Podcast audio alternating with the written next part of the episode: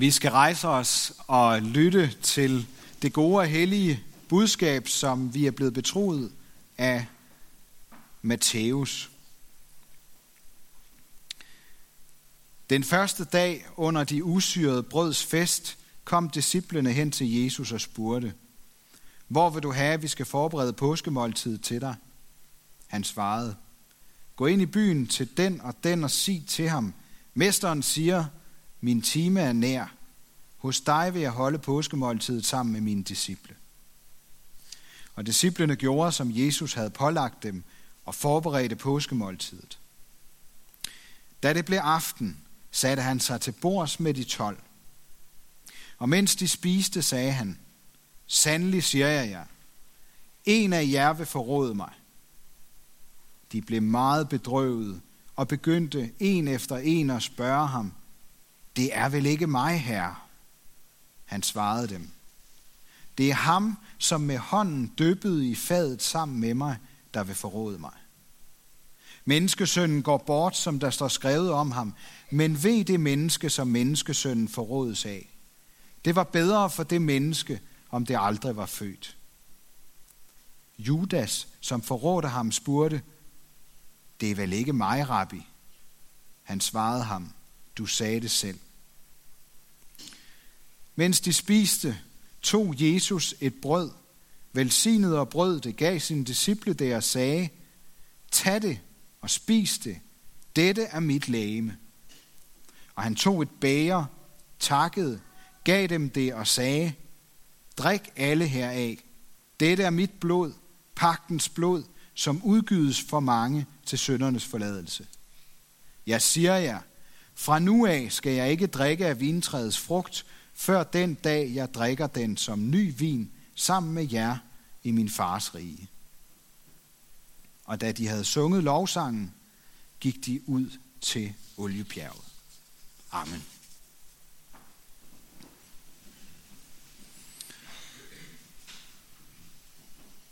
Vi vil bede en kort bøn sammen.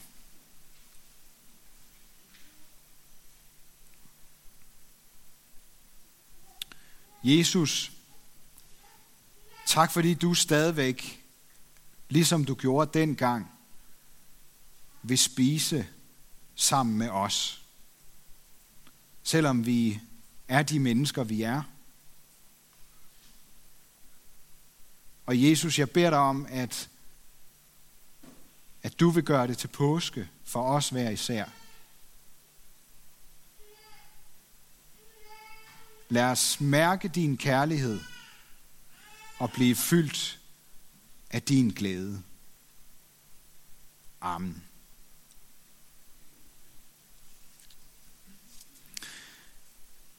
Nu er der altså ikke meget ved at være Jesus længere.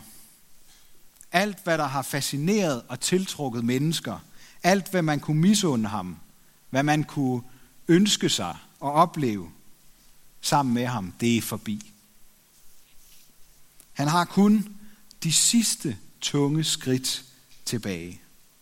Han bliver forrådt, svigtet og fornægtet og finder snart ud af, at der ikke er andre veje til at frelse dem, han elsker, end at gå vejen mod korset. Flere gange, gentagende gange, bliver det tydeligt, at han kunne have valgt at gå en anden vej. Han gik frivilligt op til Jerusalem. Han kendte til Judas og hans plan, der var aftalt med farisæerne og de skriftkloge. Og han gik frivilligt med deres soldater i Gethsemane have. Hvorfor? fordi han elskede os til det sidste. Vi skal prøve at gå sammen med disciplene ind i det rum, hvor de fejrede påske for sidste gang. Deres sidste måltid sammen. Og så skal vi se, om vi kan få øje på den kærlighed, der drev ham til at gå hele vejen og ofre sig selv for sine disciples og for vores skyld. De havde fejret påske for Herren med Jesus flere gange tidligere, men den sidste gang, skulle vise sig at blive anderledes end de andre. Vi ved det fra de andre evangelier, at de gik op i et rum ovenpå, på første sal, hvor der sikkert var lave borer og puder og hønder til at lægge sig på i bedste romerske stil. De sad ikke til bords, de lå til bords. Det står der også på græsk. Ligesom I måske har set det i en Asterix-film eller en eller anden gengivelse fra romertiden, så lå de med fødderne væk fra bordet. Jeg ved ikke, om det er særlig behageligt, men det, det, jeg tror, der er en grund til, at man er gået fra det. De spiste heller ikke med kniv og gaffel, som vi kender det. De brugte hænderne. Måske havde de en kniv, men ellers så brugte de mest hænderne. Og så dyppede de i nogle fælles fade på bordet. Og vi må gå ud fra, at der nok ikke var så mange til at hjælpe dem, altså sådan øh, tjenende ånder og sådan noget, fordi de skulle i hvert fald selv sørge for at få vasket hinandens fødder. Og det ender med at blive Jesus, der gør det. Og på den måde så viser han, at hans kærlighed holder til det sidste, og han ikke ser sig for fin til at være tjener og til at vaske deres fødder.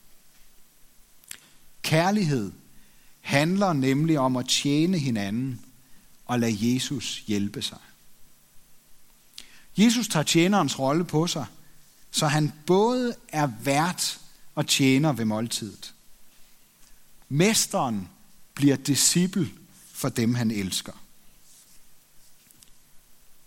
Min time er nær, siger han. Jeg ved det ikke, men hvis der er nogen af jer, der har hørt nogen argumentere for, at Jesus ikke vidste, hvad han gik ind til, så er det nok en af de mest usandsynlige påstande, man kan komme med overhovedet.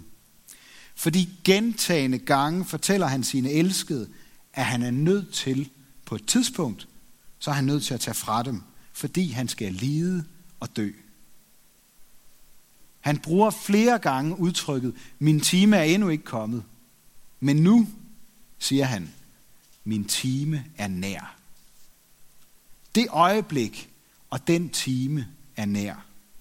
Ikke kun for Jesus, men for hele menneskeheden. Der er ved at ske noget, som er større, end vi overhovedet nogensinde kan drømme om.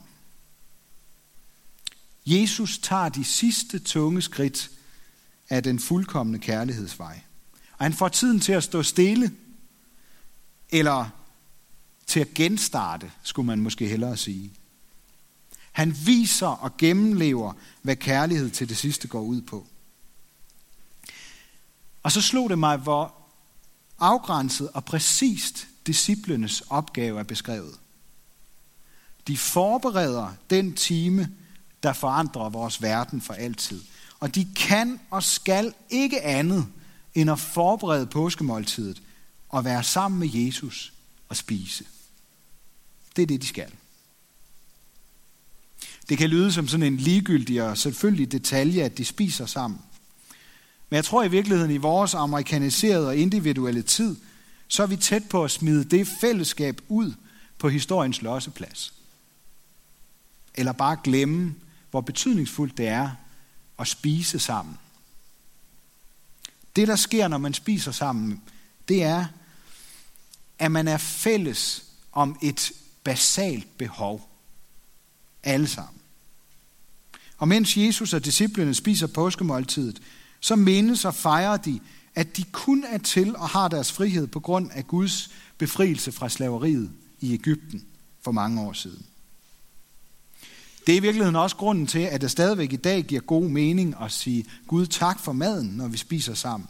For uden ham, der er den samme Gud, som han var dengang, så havde vi hverken haft mad eller nogen som helst andre livsbetingelser, som vi er afhængige af.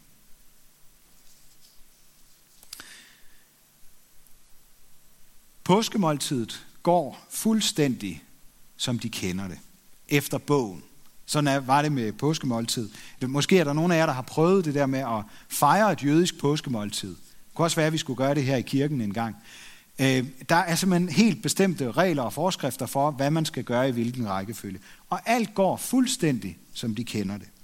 Der er ikke rykket et komma eller løftet et bæger vin, som ikke skulle løftes, når de fejrede påske for Herren. Men så siger Jesus pludselig, en af jer vil forråde mig. Han siger det ikke, fordi han ikke ved, hvem det er. men fordi han vil gøre alle sine disciple opmærksomme på et endnu mere basalt behov, de har til fælles, ud over at have brug for mad og drikke. De blev meget bedrøvede, står der, og begyndte en efter en at spørge ham, det er vel ikke mig?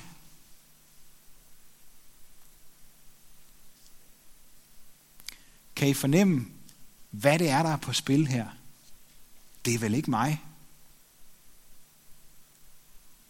De sidder der, eller ligger rundt omkring bordet, og kommer til at tænke på alle de gange, hvor de har svigtet, og mærker, at de har det i sig, der skal til for at forråde en, der elsker dem.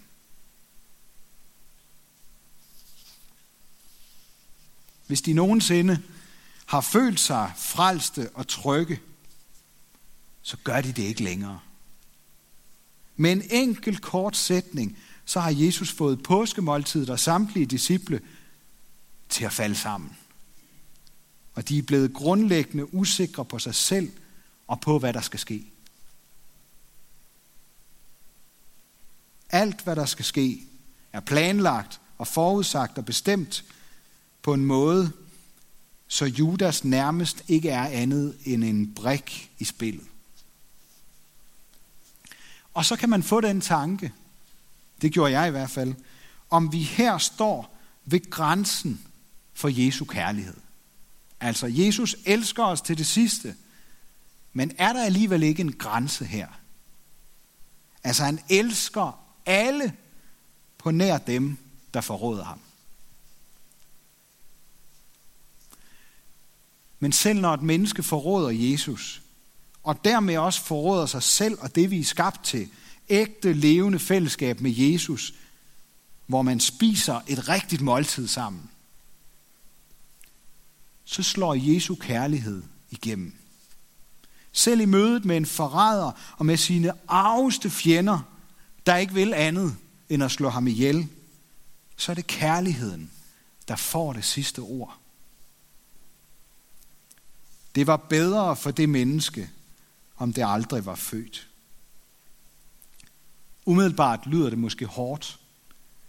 Og jeg forstår nok aldrig, hvorfor Judas forræderi var nødvendigt på den måde, som det nu skete. Men sætningen indeholder også et ønske om noget bedre for Judas og alle os andre, der kan finde på at forråde os selv og ham, der elsker os til det sidste. For vores problem er, at vores kærlighed ikke holder til det sidste. Det viste nattens begivenheder med al tydelighed. Ikke én af Jesu venner holdt ud til det sidste. De svigtede alle sammen og vendte sig hver sin vej. Måske skal Judas forræderi og Jesu ord til ham gøre det umisforståeligt tydeligt for os, at vi alle har et behov for at blive reddet fra vores eget svigt. Eller et behov for at blive genindsat i den relation, der kan sikre os evigt liv. Og man gør alt godt i hele verden, og endda offrer sig selv for andre, men ikke kender kærligheden fra Jesus, så ender det for os, som det gjorde for Judas. Jeg tror, at alle mennesker, også Judas, så længe vi lever, har mulighed for at vende sig om og sige, som røveren på korset sagde det til Jesus, tænk på mig, når du kommer i dit rige. Og jeg tror, bare et enkelt blik i retning af Jesus, med, med den tanke i hovedet, vil være nok til at være omsluttet af den kærlighed fra Jesus, der holder til det sidste. Men vi skal ikke som Judas spørge Jesus, om det virkelig er så galt med os, som vi nogle gange fornemmer. Så galt, at vi ikke kan redde os selv, fordi vi forråder os selv og afskærer os fra kærligheden fra Jesus. I stedet for, så skal vi se vores begrænsning i øjnene og lægge mærke til, hvordan Jesus går længere, end vi kan som syndige mennesker. Stadig mens de spiste, står der. Jeg ved ikke. De, de må have spist videre, simpelthen fordi de ikke vidste, hvad de ellers skulle gøre af sig selv. Jeg kan ikke forstå det på andre måder. Hvordan kan man spise videre på, altså i den situation? Det, det må være ren refleks. Stadig mens de spiste, så tager Jesus brødet og velsigner det og brækker det i stykker. Deler det ud til dem. Men i det øjeblik, så bryder han ind i den tradition, de kender ud og ind, og giver påsken en endnu dybere betydning. For ikke nok med, at han som mester og vært tjener disciplene, nu viser han, at han er Guds gave og velsignelse, ligesom brødet. Og han brækker sig selv i stykker, sådan som han selv skal gå i stykker og dø dagen efter. Og så deler han ud af sig selv til alle, så de får Guds gave og velsignelse gennem ham. En gang tidligere har Jesus sagt om sig selv, at han er det brød, der kommer ned fra himlen og giver verden liv. Det er det, der bliver til virkelighed i den første nadver. Og traditionen med vinbægeret, der i jødisk sammenhæng symboliserer lykke og velsignelse, det blander han sammen med blodet fra påskelammet, når han siger, at vinen er pagtens blod. Altså det blod, der blev smurt på dørstolperne i Ægypten, og som reddede dem fra døden. Og på den måde er han på en gang præsten, der offrer sig, og lammet, der bliver slagtet. Når Guds time er kommet, så er der hverken plads til eller brug for, at vi skal gøre eller ofre noget. Så er det Gud, der gør alt for os. I Guds allermest hellige time, så skal vi ikke gøre andet end at tage imod det, som Gud rækker til os. Og den time er kommet, da Jesus giver sig selv til os som den sidste gave, inden han dør. Og hvad har sådan en flok forrædere, fornægtere og mennesker med begrænset kærlighed allermest brug for? Vi har brug for det, som kun Jesus kan give os. Søndernes forladelse og en kærlighed, der holder til det sidste. Og så et håb om en ny og bedre verden. Først læste jeg det, som om Jesus lidt vemodigt siger, at han først får sit næste bæger vin, når han er hjemme hos sin far i himlen igen. Måske sådan, så vi skulle få en lille, en lille smule ondt af ham. Men det er slet ikke det, han siger, fandt jeg ud af. Fra nu af skal jeg ikke drikke af vintræets frugt, siger han, før den dag, jeg drikker den som ny vin, sammen med jer i min fars rige. Det handler ikke om, hvor hårdt det bliver for Jesus, men det handler om, hvor godt det bliver at holde fest i Guds rige sammen med hinanden. Han giver dem håbet om gensyn, og de synger, og så synger de lovsangen sammen, inden de går ud i natten. Det sidste Jesus gør, det er at give dem håbet om gensyn. Tænk, at vi kan holde fast i det håb og vide, at det er bygget af en kærlighed, der holder til det sidste. Det bygger ikke på vores forhåbninger, eller hvad vi kunne drømme om, men det bygger på den kærlighed, der holder til det sidste. Og derfor er det et håb, der holder. Det er håb om gensyn, som vi har som kristne. Måske var det først senere, at disciplene opdagede den kærlighed og det håb, der viste sig den aften. Det tror jeg egentlig. Sådan kan det også være for os, at vi først lang tid efter første gang, vi fejrede påske, opdager, at der er god grund til at tro på det, som Jesus har lovet os. Jeg har ofte brug for, at andre skal vise mig det store i det, jeg kender så godt. Og kærlighed til det sidste, det blev jeg mindet om for nylig, da jeg genså filmen Livet er smukt. Det er en jødisk far og hans søn, som bliver sendt i koncentrationslejren til, øh, til øh, moren og, og konens store sorg. Og selvom hun kan redde sig selv, fordi hun er italiener og ikke er jøde selv, så går hun frivilligt ombord i godsvognen, der ender i en udryddelseslejr. Og ikke nok med det, i forsøget på at beskytte sin dreng mod nazisternes uhyreligheder, så lader faren som om, at det hele er en leg, for at beskytte sin søn, og han gemmer ham i sovesalen. Men til sidst så går det ikke længere, og så gemmer faren drengen i et lille skab og fortæller ham, at han kun må gå ud, når der er helt stille omkring ham. Og så bliver faren fanget af tyskerne og går til sidst forbi skabet, mens drengen ser ud på ham af en sprække. Og han afleder soldaternes opmærksomhed for at redde sin dreng. Og det ender med, at han bliver skudt. Men han redder sin dreng, og moren overlever også.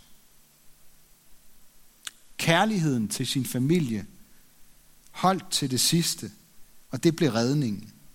På samme måde, så kan vi være sikre på, at kærligheden fra Jesus holder til det sidste. Lige meget, hvor meget modgang vi kommer til at møde. For selv døden kunne ikke stoppe hans kærlighed til os. Vi vinder sejren til sidst, fordi Jesus gik hele vejen og offrede sit liv, for at vi kan redde livet og blive frie fra syndens og dødens slaveri. Nadveren, som vi skal fejre om lidt, er ikke bare et mindemåltid, der skal minde os om, hvordan Gud befriede israelitterne, eller minde os om, hvordan Jesus reddede disciplene fra at dø i påskeugen. Eller minde os lidt om, hvor, hvor, hvor stor en kærlighed Jesus har til os. Det er også et håbsmåltid, hvor vi kan glæde os over, at Jesus har lovet os en ny vin, som vi må drikke sammen med ham i sin fars rige engang. Og vores sikkerhed, den ligger i, at Jesus elskede os til det sidste.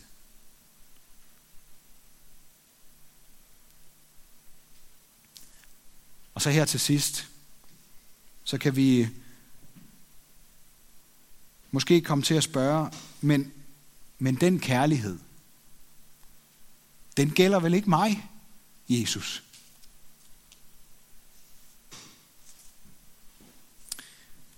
Jo, den gør.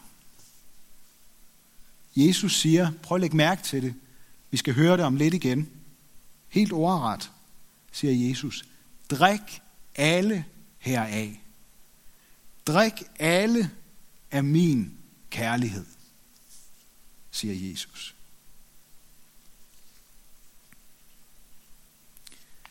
Ære være Gud, vores far, der har skabt os i sit billede. Ære være Guds søn, der tog vores straf, så vi kan slippe fri. Ære være Helligånden, ham der gør Guds kærlighed levende for os.